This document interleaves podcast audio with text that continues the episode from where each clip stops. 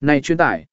Bằng cách khuyến khích mọi người thử thách bản thân và không sợ thất bại, Mai đã tạo ra một thông điệp mạnh mẽ và động viên. Ba tính nhận diện qua thời gian một yếu tố khác của thành công của chiến dịch này là tính nhận diện qua thời gian. Rất do ít đã tồn tại trong hơn 30 năm và trở thành một phần không thể thiếu của văn hóa thể thao và quảng cáo.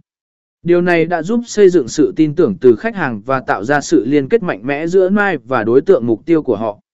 Ba chiến dịch quảng cáo xạ giờ A cọc của Coca-Cola A cách chiến dịch gắn kết với cá nhân hóa chiến dịch xạ giờ A cọc của